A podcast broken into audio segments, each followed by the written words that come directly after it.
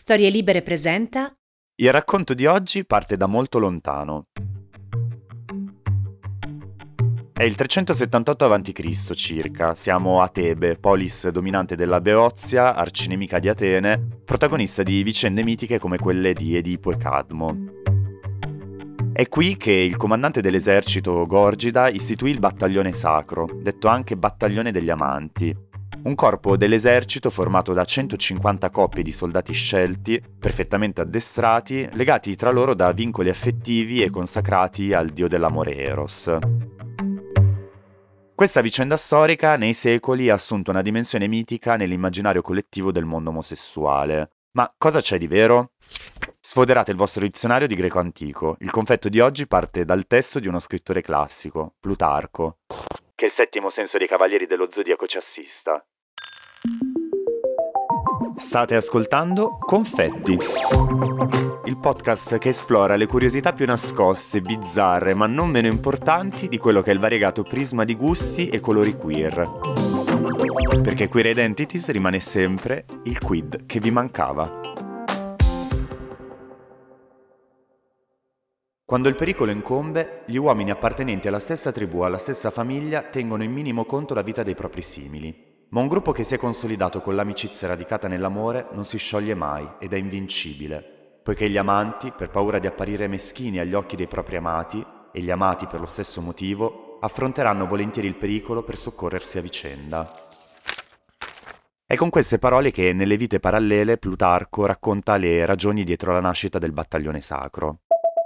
I componenti di questa milizia, stando al racconto dello storico, che ricordiamolo scrisse in un'epoca successiva alle vicende perché visse più di tre secoli dopo, erano veri e propri professionisti mantenuti a spese pubbliche. E sarebbe stato anche grazie alla loro preparazione che l'egemonia tebana sul territorio si consolidò sotto Pelopida ed Epaminonda, fino a far emergere Tebe come polis dominante dopo la disastrosa guerra del Peloponneso che indebolì sia Sparta che Atene.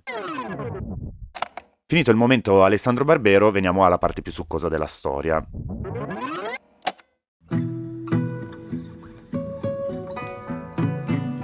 Secondo le parole di Plutarco, i componenti di questo gruppo erano tutti legati a due a due da rapporti amorosi.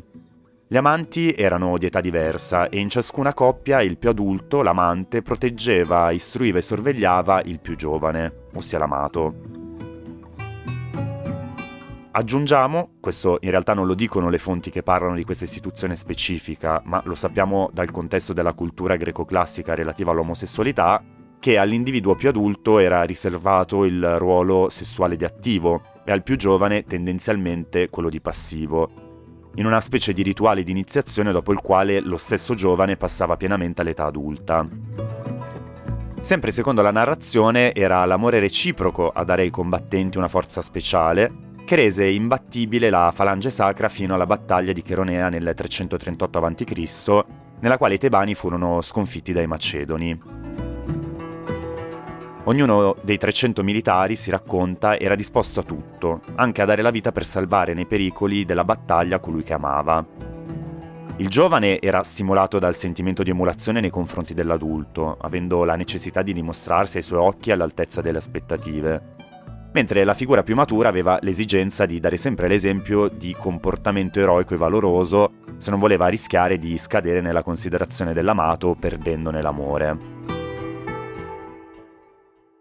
A coronazione di questo racconto aggiungeteci che alla fine del XIX secolo, proprio nei pressi di Cheronea, fu rinvenuta una tomba che ha restituito gli scheletri di 254 soldati caduti allineati su sette file. Insomma, gli ingredienti per un gay drama c'erano tutti. Eppure, negli ultimi anni sono stati molti gli storici che hanno messo in discussione questa narrazione di Plutarco, con alcune osservazioni più che sensate. Allora, siccome a noi la storia del battaglione di Dilf e Twink omosessuali super pressanti, pronti a farsi uccidere per amore, alla fine un po' piace e fa sognare, elencheremo frettolosamente, con grande distacco, i motivi per cui la leggenda regge molto poco, consapevoli di distruggere un sogno a occhi aperti dopo averlo appena finito di alimentare. Per farlo ci siamo affidati alle preziose considerazioni dello storico Giovanni Dall'Orto, che nel suo blog specializzato in storia LGBTQ, ha ricostruito i contorni della storia. Partiamo da una considerazione. 150 coppie, tutte perfettamente innamorate e fedeli. C'è da crederci?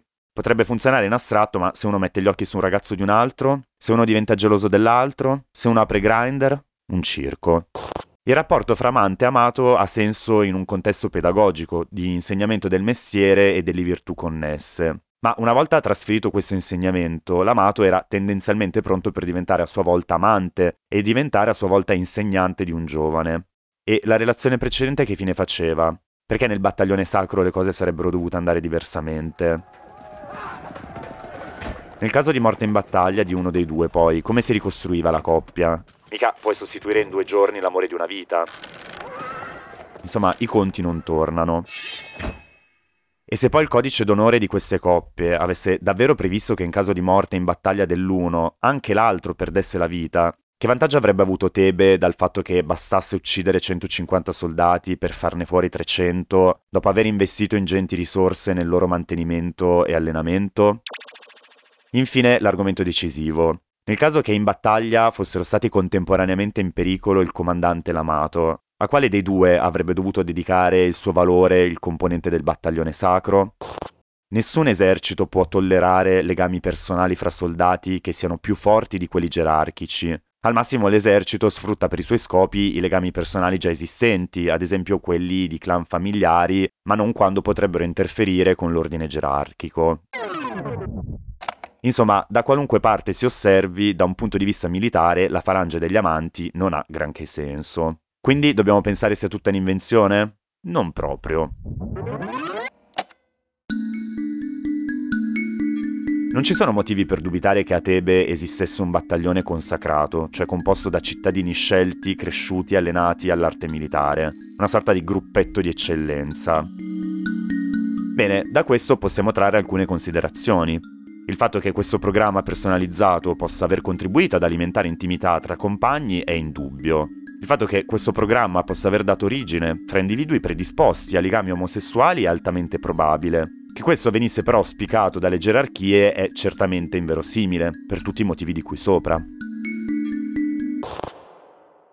Insomma, ogni squadra di giovani maschi in competizione col mondo esterno cerca di creare spirito di corpo, compattando la squadra e rivolgendo verso l'esterno l'aggressività. Qui un certo livello di intimità fisica, di esibizione di nudità, di condivisione di fantasie sessuali non solo è inevitabile, ma è introdotto deliberatamente come elemento costitutivo appunto di tale spirito. Sebbene il rapporto con l'omosessualità nella cultura greca fosse piuttosto elastico, Resta il fatto che pure il contesto sociale dell'epoca, esattamente come il nostro, lo considerava sconveniente per dei soldati. Insomma, questa vicenda che ha delle basi storiche ha soprattutto un valore ma per la comunità LGBTQ, per la sua ricerca nel tempo di storie che la rappresentassero e la motivassero in assenza di altri modelli.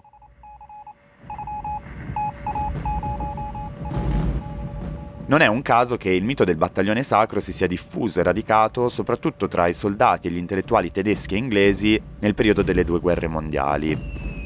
Anni in cui amori segreti venivano recisi da partenze improvvise per il fronte o amori impossibili nascevano tra le trincee e le bombe.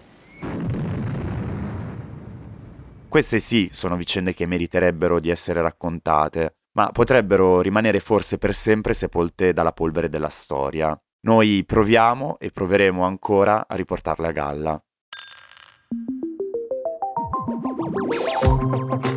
Sperando che vi sia piaciuto questo piccolo confetto, vi diamo appuntamento al prossimo. D'altronde uno tira l'altro.